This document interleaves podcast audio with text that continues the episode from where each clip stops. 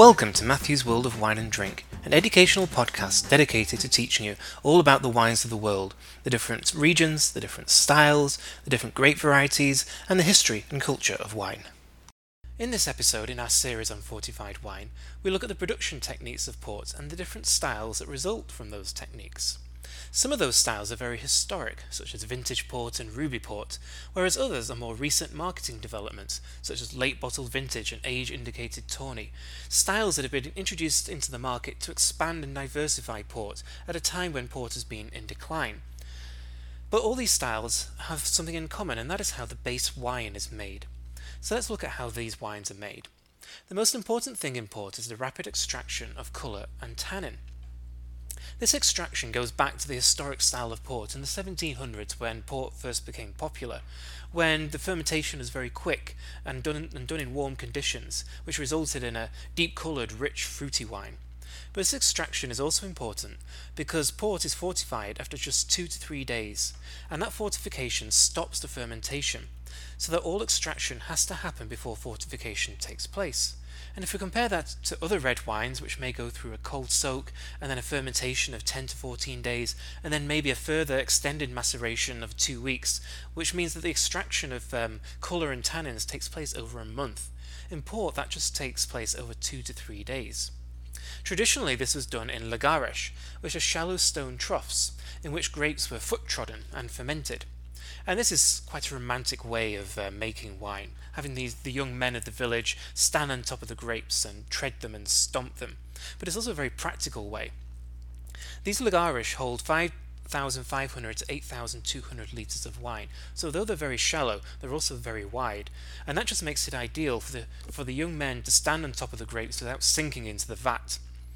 And these human feet were ideal for pressing the grapes because the human foot breaks up the fruit without crushing the pips, and the pips would give a really bitter, astringent um, quality to the wines, which is not what we're looking for in any style of wine, let alone port. What the human foot would do instead as it crushed those grapes was extract phenolics, and those phenolics are vital to port, the aromatics and the texture of the wine and that comes from the alcohol that is building up during the fermentation, the temperature which is rising as the alcohol is produced, and also the skins, juice, and stems of the grape.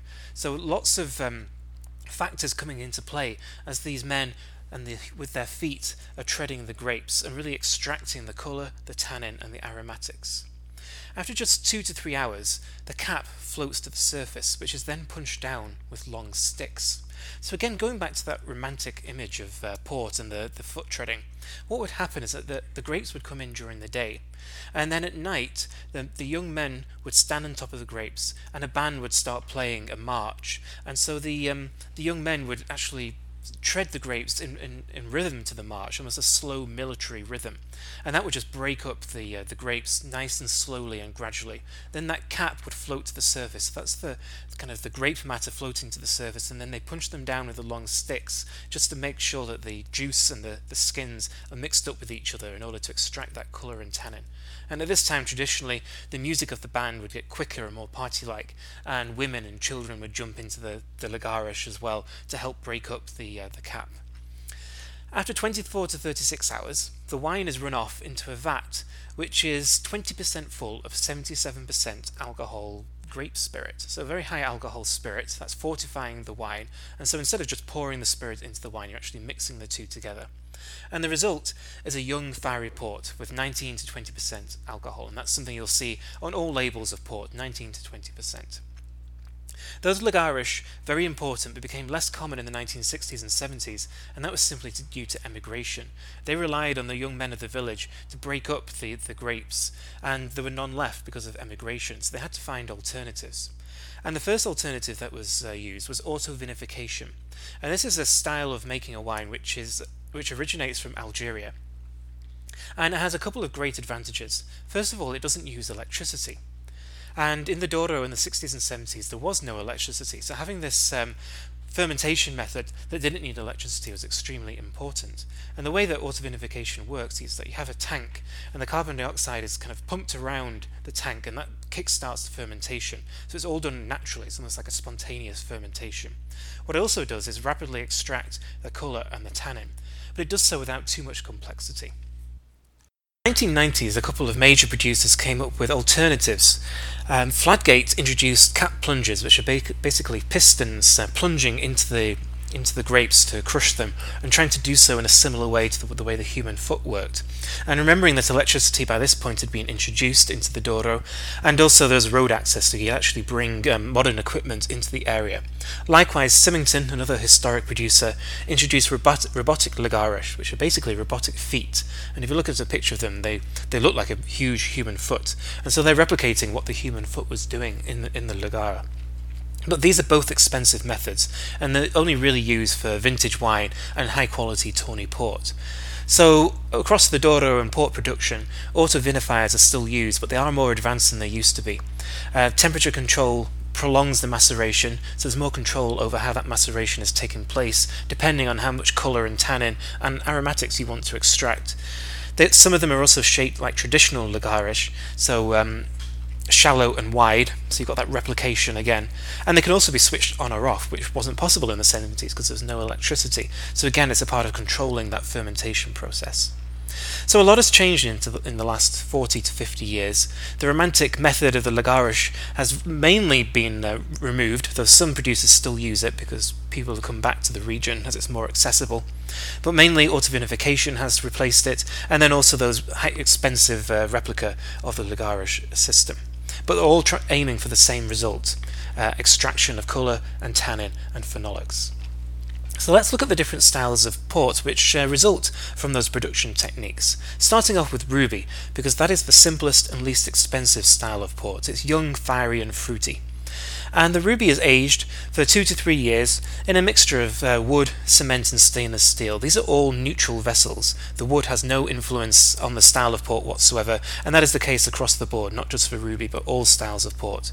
And then after two to three years, all these wines are blended, so it could be different vintages, different aging vessels, and then they're filtered so there's no sediment in the wine when it's bo- and then it's bottled. And ruby port until the 1960s, that kind of retained its popularity because of the British fashion for ruby and lemonades, very basic cocktails to be drunk in the local pub.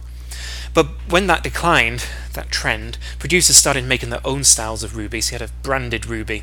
And then the industry really began to d- uh, diversify because fewer people were drinking ruby, so producers came up with different styles and one of them was Ruby Reserve, which was introduced in the late 1960s, and this is a premium ruby. And this um, extracts more colour, it has more extraction, more complexity, and so the, the fruits, the, the quality of the fruit is higher. And so the quality of the wine is higher as well. And you can get some very good examples of Ruby Reserve um, quite easily available at affordable prices, um, under $20 for instance.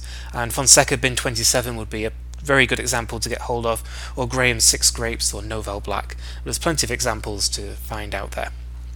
Another style introduced um, was late bottled vintage, and this is introduced by Taylor's in the 1970s. So part of that diversification, trying to extra- um, to expand into different markets. And late bottled vintage was introduced as an affordable alternative to vintage.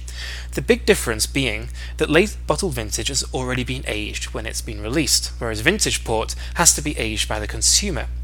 So late bottle vintage is, bo- is, bottled four to six years after the harvest, and the aging takes place in large oak casks. So again, the oak not imparting any flavour on the wine, but allowing the wine to mature and to develop, so that it is ready for drinking when it's released. And so you get really mature, dried fruit aromas with late bottled vintage wines. There are three different styles of late bottled vintage which have emerged over the last 40 years. The most common are wines that are, are, are, which are filtered and stabilized, so there is no sediment in the wine. And these are very common and they're very popular because you can simply open the wine and pour it without worrying about decanting it. Less common are the wines which have no filtration or fining, and these are called traditional late bottled vintage because they're more like a vintage port, and these need to be decanted because there is no filtering, and so there will be sediment in the bottle. The way you can tell the difference between these two wines is that a wine that has been filtered has um, a stopper. The wine that has not been filtered has a cork, and that is basically how you tell the difference. And then there is a much less common style which has been bottle aged for three years before release, and this is much more like a vintage port. And this will have on the label Envelhecido em Garrafa. Apologies for my Portuguese, but that means bottle um, aged in the bottle. And so that bottle aging just again develops the, the bottle maturation aromas that you get with vintage port. So let's look at vintage port, the most expensive and prestigious style of port. But it's also quite simple to make. Simply, the wine is aged for two to three years in old oak casks, and then the wine is sold very soon after bottling. The aging of the wine all is dependent on the consumer. If the consumer wants to drink it straight away, they can. If they want to wait 50 years, they can. In the US, the trend is that is to drink it young, so you can really get the fruitiness of the port and the tannic structure of the port. But traditionally, it is all about the aging, these wines can age for decades and decades. So why what makes vintage port so special? Well, it's all about the quality of the grapes. They're usually from the Cima Corgo, and the grapes have an optimum ripeness. And so the conditions are not too hot, but they're not too cool either. So the grapes are getting ripening, are ripening at a gradual but steady pace over the course of the uh, summer.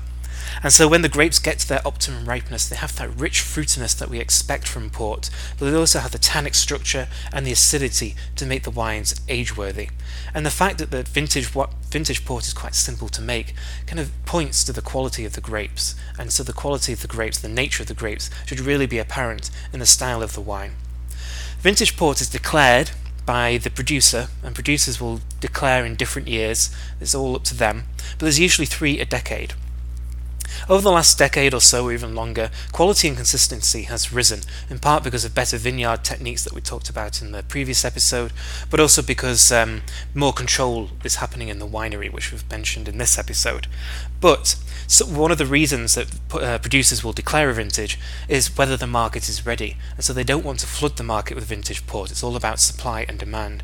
So if the market is not ready for a vintage port, they will not declare it, regardless of the quality. So it's not just a issue of quality, it's also an issue of the market. There are a couple of other alternatives to vintage port. One is crusted port, which is a recent creation of Symington's, and this has a deposit in the bottle, hence the name crusted port. And this has been aged three years in the bottle, which gives it that kind of um, readiness to drink, but a similar style to the vintage port with that um, deposit. And because it's been aged in the bottle rather than kind of being closed in the bottle before rele- when it's released, it's ready to drink on uh, release, and that appeals to a traditional drinker. And then we have the single quinta vintage port, and single quinta is referring to a single estate. So the wines are coming just from one place, and that's quite unusual for port because usually they're a blend of all the different vineyards around the region. And single quinta vintage ports come from very good but not outstanding years. They're aged by the producers, so again, instead of making the consumer age the wines, they're doing it for you. And this is something which has developed since 1986 when Portugal joined the EU and so that access to the Douro has been much more open, and that allows producers to actually base themselves on their estate, look at the fruit, and age the wine on the estate and produce these single quinta vintage ports. And this is something which has also benefited smaller producers as well, who can make these styles of wine rather than simply selling their grapes to the big producers. And then finally, we look at a very different style of port, which is tawny. And this is very different because it's aged and it's oxidative. And the reason it's called tawny is because the wine has been aged so long, it loses its ruby colour. Well, that's the theory. There are also cheaper, inexpensive styles of uh, tawny, where simply referring to a lighter style of wine, where the wine comes from grapes grown in Baixa Corgo, so it's just a lighter colour than ruby, so they call it tawny. Or it's been diluted with white port, so that's really for the simple styles of tawny. There's another um, style of tawny, kind of a bulk tawny, quite cheap again, inexpensive, where the wine has been baked in the Douro heat to speed up the maturation. And these are quite strange, not particularly um, exciting styles of tawny. They'll have a brown rim, which isn't very pleasant, but there'll be primary aromas. It's quite a weird uh, contradiction in style. What we're really looking for in tawny, in terms of quality, are the aged tawnies. So a reserve tawny has to have been aged for at least an average of seven years and then we get the age indicated tawnies, so 10 year old, 20 year old, 30 year old, and 40 year old. Again, always an average, so not a specific uh, year that they're coming from, but an average age. And these really appeal to consumers because of their age. It gives an idea of sophistication and can be a great birthday present or anniversary present. Each producer will have their own style, but the quality is always high. The wines do come from undeclared years, so years that have not been given to a vintage, but still high quality years. The wines are aged in um, cool conditions, they're aged in wood, and here the wood again is not imparting flavour to the wine, but it is changing the style of the wine because it's allowing oxygen into the wine, which changes the, the, the style and the structure, so it becomes very mature and nutty dried fruit aromas. The date of the bottling must be on the label because Tawny ports can deteriorate after bottling because all the aging has been done exposed to oxygen. And so these wines are released designed to be drunk straight away rather than like sherry would. And then there is another style of Tawny which is Colheita, and Colheita literally means uh, harvest, and this is referring to a vintage Tawny. So a Tawny that comes from one year, you'll see the year on the label, and that just gives you an indication of exactly how old the wine is, and if you know that vintage, what kind of style and quality it will be. Okay, so that's the uh, production technique and the styles of port. Lots have changed over the last 40 years in terms of how the wines are made and all the different styles. So it's definitely an evolving category. So thank you for listening. I'm Matthew, and this has been Matthew's World of Wine and Drink.